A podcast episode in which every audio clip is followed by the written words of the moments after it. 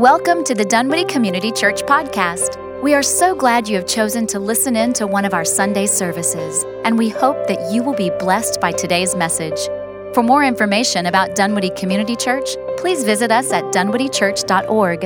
That's dunwoodychurch.org. Welcome to another episode of Church at its Worst, the book of First Corinthians, or as one commentary read it, I read put it, if, as a pastor, you ever think your church has more than its fair share of problems, you have only to read 1 Corinthians to know how lucky you are.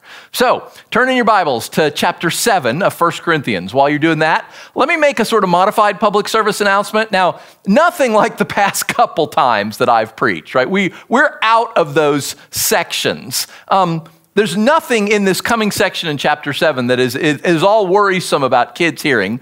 But we are going to reference some of the things we said in the earlier sections because Paul's going to reference them. So, you know, if the, the last couple sermons have been definitely R rated, this one's going to be, be PG all the way through.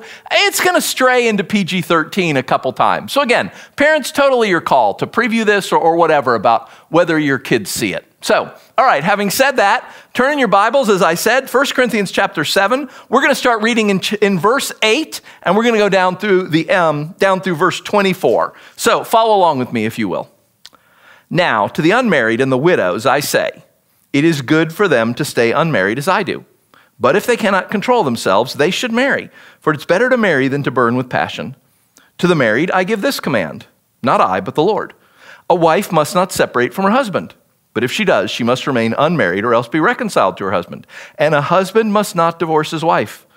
To the rest, I say this I, not the Lord. If a brother has a wife who is not a believer and she is willing to live with him, he must not divorce her. And if a woman has a husband who is a believer and he is willing to live with her, she must not divorce him. For the unbelieving husband has been sanctified through his wife, and the unbelieving wife has been sanctified through her husband. Otherwise, your children will be unclean, but as it is, they are holy. But if the unbeliever leaves, let it be so. The brother or the sister is not bound in such circumstances. God has called us to live in peace. How do you know, wife, whether you'll save your husband? Or how do you know, husband, whether you'll save your wife? Nevertheless, each person should live as a believer in whatever situation the Lord has assigned to them, just as God has called them. This is the rule I lay down in all the churches. Was a man already circumcised when he was called? He should not be uncircumcised. Was a man uncircumcised when he was called? He should not be circumcised. Circumcision is nothing and uncircumcision is nothing. Keeping God's commands is what counts. Each person should remain in the situation they were in when God called them. Were you a slave when you were called? Don't let it trouble you. Although, if you can gain your freedom, do so. For the one who was a slave when called to faith in the Lord is the Lord's freed person. Similarly, the one who was free when called is Christ's slave. You were bought at a price. Do not become slaves of human beings. Brothers and sisters, each person, as responsible to God, should remain in the situation they were in when God called them. So, if you remember last week, Paul signaled at the end of that section that he was going to talk next about the singleness and marriage. And sure enough, that's exactly what we get to in verse 8. He starts out this new section on being single. And to us, verse 8 sounds just so totally normal. Yeah, absolutely. It's fine not to be married. It's good. Paul says, I'm not married. It's not a problem. But you need to know how incredibly subversive a statement that was in Paul's age.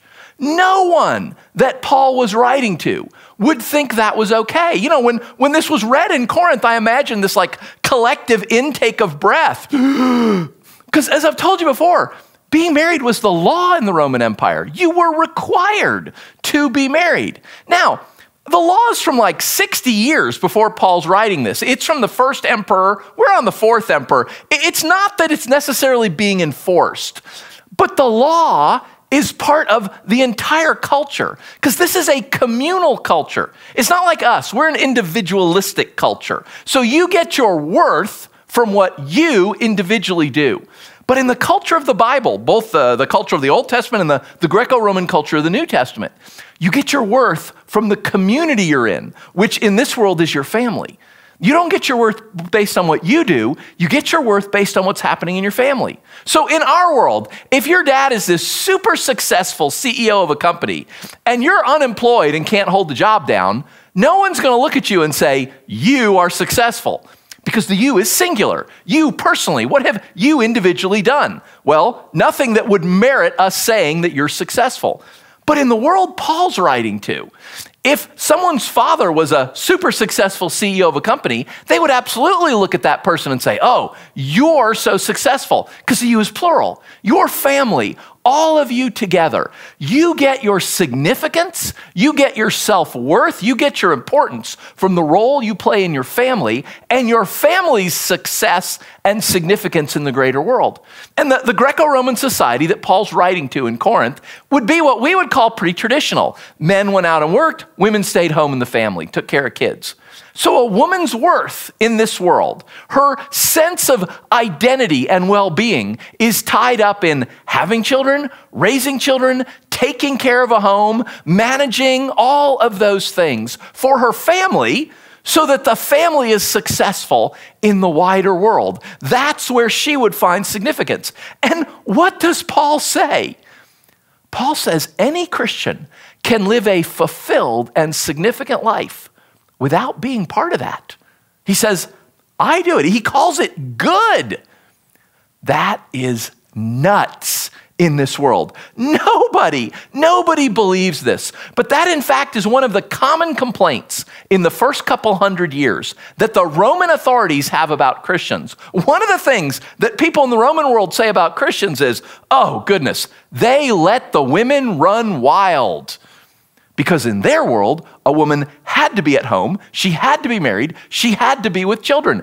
That was what made the world go round. That was what you did for Paul to say, no, it's okay to not be married. The Romans complain about the Christians that they give women too much freedom. Now, you know, nowadays, our culture complains about Christianity because it dares to say that a woman could be fulfilled as merely, quote unquote, a wife and mother. Our culture finds that incredibly limiting because we think you have to get your success from work. You have to produce something, you have to do something, you have to be successful in the wider world in order to have personal significance. And Christianity says, no, taking care of a family family, that, that's honorable and good. That's absolutely significant. So the modern culture hates us for one reason. The culture of the Romans hated us for the exact opposite reason. The culture's always going to hate us. And really, they have good reason to, because Paul is just making these incredible statements. Now, in the next verse, in verse 9, there's a caveat to that. He doesn't want people to think, oh, you have to be single. And I don't know how you read this, but I read it if they cannot control themselves, they should marry. It's better to marry than to burn with passion, right? That kind of sounds the way we read it, like Paul's saying, well, really the best thing would be would be singleness. But okay, fine. If you really just can't control yourself, all right, I guess you can get married. And that's not at all what he's saying. Uh, this word, which is translated cannot control themselves, it's one word in Paul's language, and it means to practice self discipline or practice self denial. It's the word used for athletes. The other place you find it in Scripture is when Paul will say, when an athlete is in training for the games, he practices self denial, self discipline. Because we all know that's true. If you want to be a serious athlete, then you have to have incredible self discipline. If one of my sons came to me and said, Dad, I really think I should be a professional skier, but can you pay for lessons? Because until I get sponsorships and things like that, I can't afford it. Then I'd say, Well, son, okay, we could talk about that, but do you understand what you're signing up for? Do you understand the incredible discipline that this will take? If you are going to be an athlete, which again is what this word means about controlling yourself, you have to exercise incredible self discipline. This will control what you eat, when you go to bed, when you stay out, who you hang out with, how you spend your time. And that's what Paul is saying. Paul says, hey, on the one hand, singleness is fine. It's good. It's not a problem at all, which again, incredibly subversive in his world. But he says that will require tremendous self discipline. Because remember what we talked about previously. If you're single, then you're celibate because you can't have sex outside of your marriage. One man, one woman. That's it. So if you're single, you have to be celibate. That's going to take self discipline. Paul says, look, if you're not going to exercise that self discipline, if that's not you, you don't want to do that that's fine. Then marry. And again, it's a command. If you're not going to exercise the self discipline it takes to be celibate and single, then marry. Because remember what we read last week they're both gifts. Being single and celibate is the gift of God, but being married and not celibate is also the gift of God. Paul says either of these is fine. And then he goes on in verse 10 to make another statement that, again, I am sure the people in Corinth must have just sort of rocked back on their seats. He says that Christians cannot get divorced. Now, I told you a couple weeks ago in an earlier sermon, like divorce is so common in the Greco Roman world because marriage isn't about individuals, it's a communal culture. Marriage is about families. Marriage, marriage isn't about uniting individuals, it's about uniting families, it's about making alliances. So I made the example if you and I go into business together, then the way we're going to cement that relationship is my son's going to marry your daughter right? That, that brings our two families together. And then when they have children, it makes sure that your part of the business is inherited by your grandchildren, and my part of the business is inherited by my grandchildren, because they're the same people. This is what you want. But imagine a couple years later, somebody comes to you and says, um, hey, why don't you dump that Jeff guy? He's just holding you back. Why don't you come align with us? You'll be so much bigger, so much more successful, you'll make so much more money, and you think to yourself, Hmm, yeah, that's really true. How are you going to break our business agreement? Your daughter's going to divorce my son, and she's going to go marry the son of the other guy.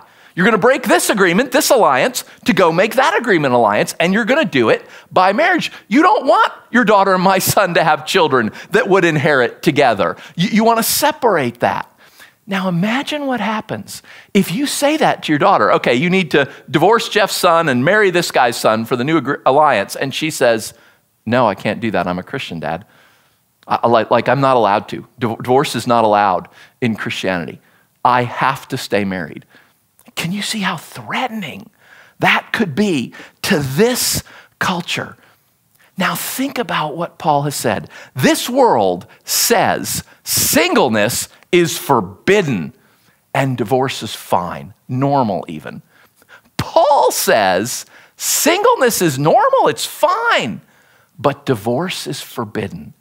There's a story in Acts where Paul is traveling around. He goes to the city of Thessalonica, which is a Greek city, just like Corinth is. And the people haul a bunch of Christians before the court. And the charge they make against the Christians is these people are turning the world upside down. And they are. I mean, Paul's just flipped completely. Singleness is fine when the culture says it's forbidden. Divorce is forbidden when the culture says it's fine. Paul is turning the world upside down. And now he goes on to answer another question that they're asking him what about being married to a non Christian? And this is where the book of Corinthians gets harder and harder to interpret well. Because previously, we knew the questions they asked him. Like he quotes their statements and then explains to them basically why they're wrong without coming right out and just saying no to them. Now he's beginning to answer questions, but we don't know what the question is. So imagine I write you a letter that says, as for the car, get the biggest possible. Now, if you don't know what the question was, you know, imagine somebody over there. They don't see your letter to me. They just see my letter to you, which is what we have. We just have Paul's response. As for the car, get the biggest possible. Well, if you asked me what kind of car should I buy, which is kind of how we read my answer, then obviously you should get a giant SUV. You should get a stretch limo. You should get the biggest car possible. But what if you said to me, hey, Jeff, I'm buying a Jeep and there's two kinds of tires. There's 200s and 215s. The 215s are more expensive. Should I spring for them? And I say to you about the car, get the biggest possible. Right? I'm not talking about the size of the car. I'm talking about the size of the tire. But the only way an outsider would know that is to know your question. We don't know the questions that the Corinthians are asking. So we're, we're having to piece things together. So clearly they've asked something about Christians being married to non Christians, which happened all the time. This is 55 AD. It's only 20 years after the death and resurrection of Jesus. No one has grown up in the church at this point. The church in Corinth is at most four years old at this point. Like, there's nobody who's grown up in the church of Corinth. There's tons of cases where one spouse gets converted and the other doesn't. And we know that in that case, pressure is going to be brought to bear. That, that there was pressure brought to bear on the Christian to get out of the alliance with the non Christian. Because remember, that's how this world views marriage, they view it as alliances. Like, you need to get away from that alliance and you need to marry a Christian. And then maybe they're asking something about kids because Paul will talk about kids. Maybe it's like, oh, you're married to a non Christian, right? But, but what if you have children? What's going to happen then? You should marry a Christian so your children are born into a household of faith. There would also be tremendous pressure brought to bear on the pagan spouse to get rid of the Christian spouse. Because again, the Christian spouse has a higher allegiance now. They have an allegiance to this God of the Jews, this Jesus, the Messiah of the Jews, that they're going to follow him rather than they're going to follow the family. That, that's a really significant issue. And so Paul is answering a question that we don't know what it was, but it's got to be something about being married, Christians married to non Christians, because that's what he answers. But his answer to whatever they asked was look, if your spouse is a pagan, but they're okay with you being a Christian, then stay with them. Don't divorce them. Right? If you've got people trying to say to the Christian spouse, no, you need to get out of there. You're, you're aligned to what is wrong and what is evil. Paul says, no, it's fine. In fact, he says it's almost even good. Like the fact that you're a Christian somehow sanctifies your husband or your wife. It somehow makes your kid holy. Now, again, we don't know what he means by this because we don't know what the question was. But that's a remarkable statement that a, a Christian spouse sanctifies their non Christian spouse, they make their children holy. Now, we know that doesn't mean they're saved. We know from other places in Scripture that at the final judgment, you stand on your own. It's not who your parents were, it's not who your kids are, it's you. Did you believe? Your spouse isn't saved by you being a Christian, but somehow they're, they're, covered. You know, it's as if, remember we talked about how, you know, Jesus is making one new person. That, that, that a man and a wife, husband and wife come together and get married and sleep together, and that makes a new entity, and Jesus is part of that entity. And somehow, Jesus comes along in that. And, and like, Again, we don't know what he means because he doesn't explain it. I'm sure they knew what he meant. They asked the question. But somehow, Jesus is, is expanding over this family because you're a Christian. And that's wonderful. But again, there's probably going to be significant, significant weight brought on the pagan spouse to dump the Christian spouse. Because think about what Paul is saying about Christians. Paul says, hey, if you're a Christian, you can't get divorced. That means that you can't be part of your family making alliances anymore. Once you're married, that's it. Paul is saying that your devotion to your spouse as a Christian trumps your devotion to your blood relatives. Nobody in this world thinks that's true. Again, we'd break our business agreement. Like I said, my daughter, my, your daughter would divorce my son. Boom. Blood is so much thicker than marriage in this world. You can see how threatening that would be to a family that now their son has married a daughter or their daughter's married a son who suddenly has a higher allegiance and isn't going to be part of that anymore. And Paul says, hey, if your spouse is willing to stay with you, great, stay. It's good. It's really good. It's good for them. It's good for your kids. But, but if they won't stay, that's okay too. If they're not willing to stay with you, let them go. Let them go instead of acquiescing. Because the pagan spouse, especially if it was the husband, would have brought tremendous pressure on the Christian spouse to convert back.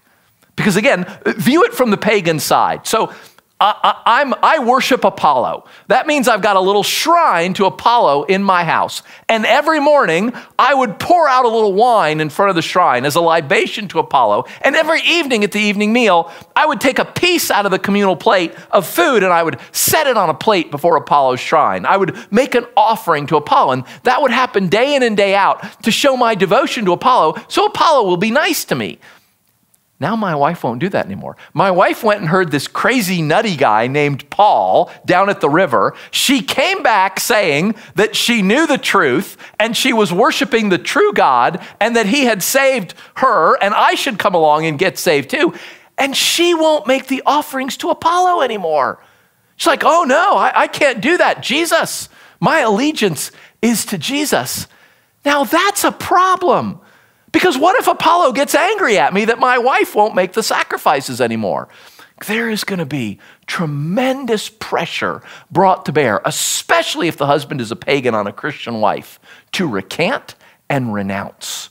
Because that's bad. It's bad for you with the gods, it's bad for your family situation. You don't want that.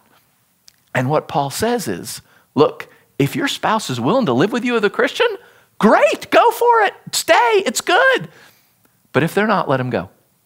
Don't acquiesce, don't convert back, don't give in. Like Paul, he said that the, the marriage relationship trumps the blood family relationship.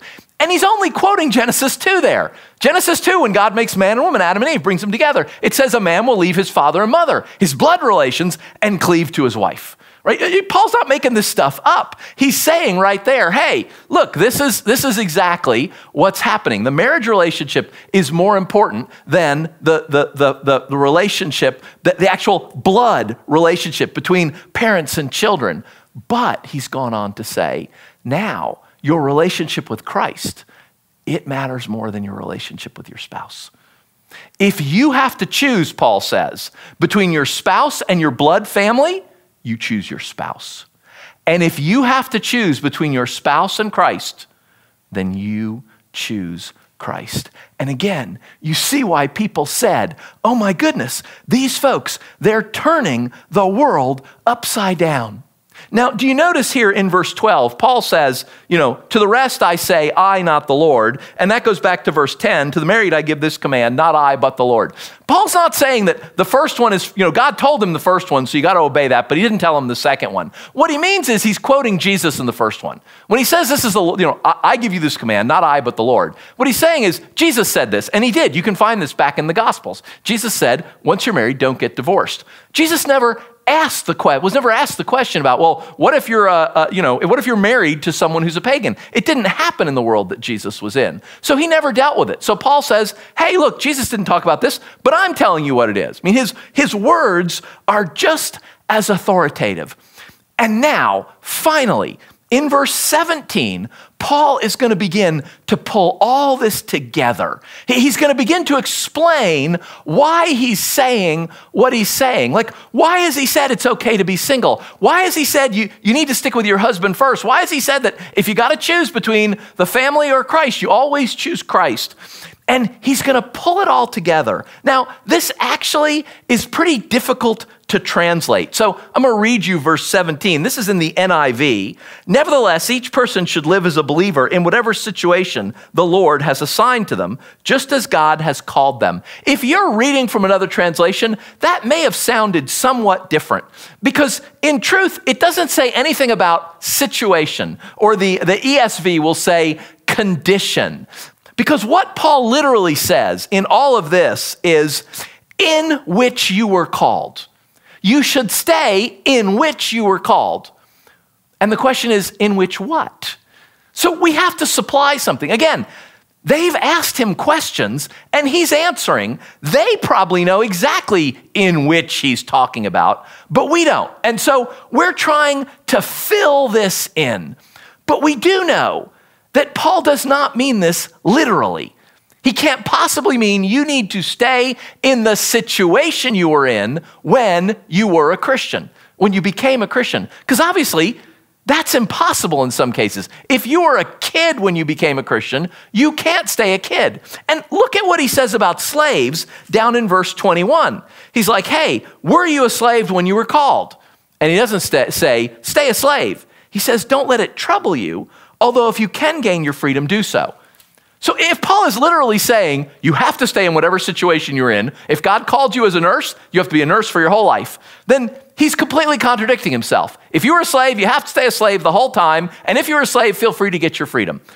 He can't mean this literally, he must mean it figuratively. So what's he talking about? Staying in which you were called. And I just think he's talking about contentment. Right now, again, we're speculating a bit here because we don't know the questions and we, we don't know which word to fill in, and we're trying to understand this. But I think What Paul has said all through here is that as much as you can be at peace and content, be at peace. You know, Paul will say that somewhere else. As much as you can live at peace with everyone, do so. As much as it depends on you. And so Paul says, Are you single? Hey, that's fine. Be at peace. Be content there. Are you married? Be at peace. Be content. Don't try and dump your spouse because you're discontent. Be at peace and content. Are you married to a pagan? Be content, be at peace. If they'll stay with you, it's okay. Is that pagan going to leave? Is that pagan saying, Well, it's me or Jesus, so you're out of here? It's okay. Be at peace, be content. Like in all these situations, I think Paul is saying to people, Look, it's okay wherever you are. And so he's talked about single, he's talked about married, he's talked about married to a pagan. Here in this little section, he talks about Jewish Christians versus Gentile Christians, those who were circumcised when they believed, those who weren't circumcised believe. He talks about slaves versus freemen. Were you a Jewish Christian? Great, fine, be at peace, be content. Are you a Gentile Christian? That's okay. It's okay that you're not Jewish. Be at peace, be content. Are you a slave? It's okay. Be content. If you can get your freedom, do so. But it's okay to be a slave. Are you not a slave? It's okay. Be content. All through here, Paul is saying over and over again that as Christians, wherever we are, whatever situation we're in, we should be at peace. That's what he said. God's called us to live at peace, and we should be content. Now, why? Why does he say we should be content? Did you notice the repetition that Paul says about calling? That he says in the first verse, just as God called them. He says later on there, stay in the situation, verse 20, you were when God called you. And I told you over and over again what Paul talks about, in which you were called. He says that nine times in this passage. We don't translate it nine times because that would be incredibly repetitive. There's only two verses that don't have something about being called or your calling. Like Paul is just hammering on this. If you are a believer, God has called you. And that trumps everything, Paul says. If you're single, you're there. God has called you, He's put you there for a reason. So be content. If you're married, your spouse is your spouse because God has called you and you're there married for a reason. Be content, be at peace. All through here, Paul is saying, God has called you.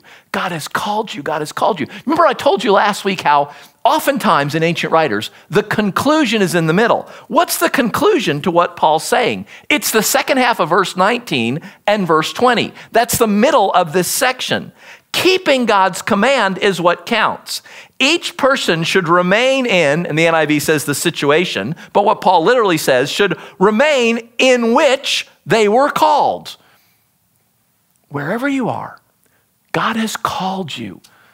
And wherever you are, God has put you there. And Paul says that as a follower of Christ, that trumps everything. Yeah, you know, sometimes your culture is going to hate you for that, but it's okay. In as much as you can be at peace with your culture, do so. But if you can't, you can't. There's places where your family may hate you for that. That's okay. As much as you can be at peace with your family, do so. But where, you can't, where you can't, where your family forces you to decide, you always choose Christ. In all these situations, the culture, the world, your family, your marriage, your parents, your kids, in all of this, remember, God has called you. God has put you there for a reason. Keep your mind fixed on that. Keep your eyes fixed on that. And, brothers and sisters, that is just as relevant to us today as it was 2,000 years ago to them because it's hard to be content. It's hard to be at peace with everyone. It's hard to say what Paul is saying, which is hey, look, if you're in this situation, it's okay. Right? Your culture tells you it's terrible, but God tells you it's okay. Your family tells you don't do that. But if God tells you it's okay, it's okay. Like this, this is a message that resonates just as much for us today as it would have for them 2,000 years ago. So I'm going to pray for us.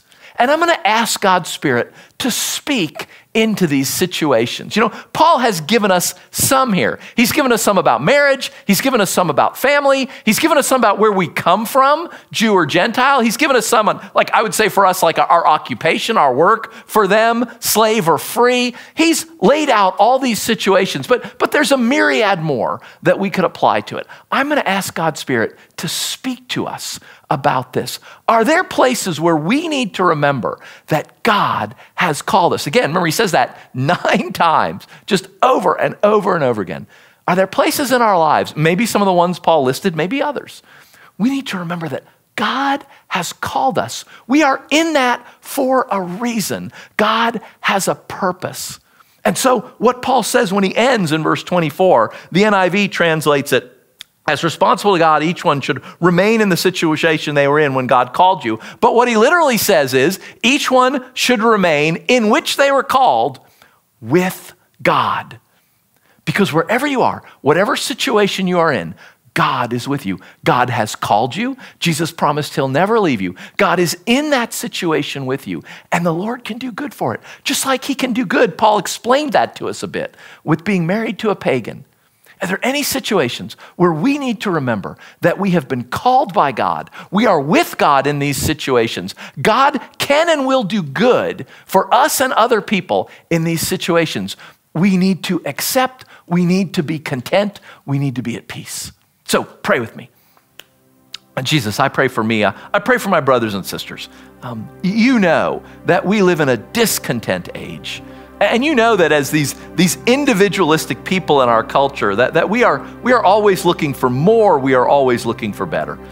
And Jesus, I pray for us. I pray for everyone who is listening to me now. Are there places in our lives where we need to be at peace? Are there places or situations, circumstances, relationships, anywhere that we have forgotten that you have called us and you are with us? That whatever this situation is, you have put us there and you have your reasons and you can do good there, even if no one else believes it. Lord, I pray for everyone listening to me. Holy Spirit, I pray now that you would speak to us. You would bring situations to mind. You would make it clear to us. If there are places where we need to remember, you have called us, you have placed us there, you are there with us, you will do good in that situation.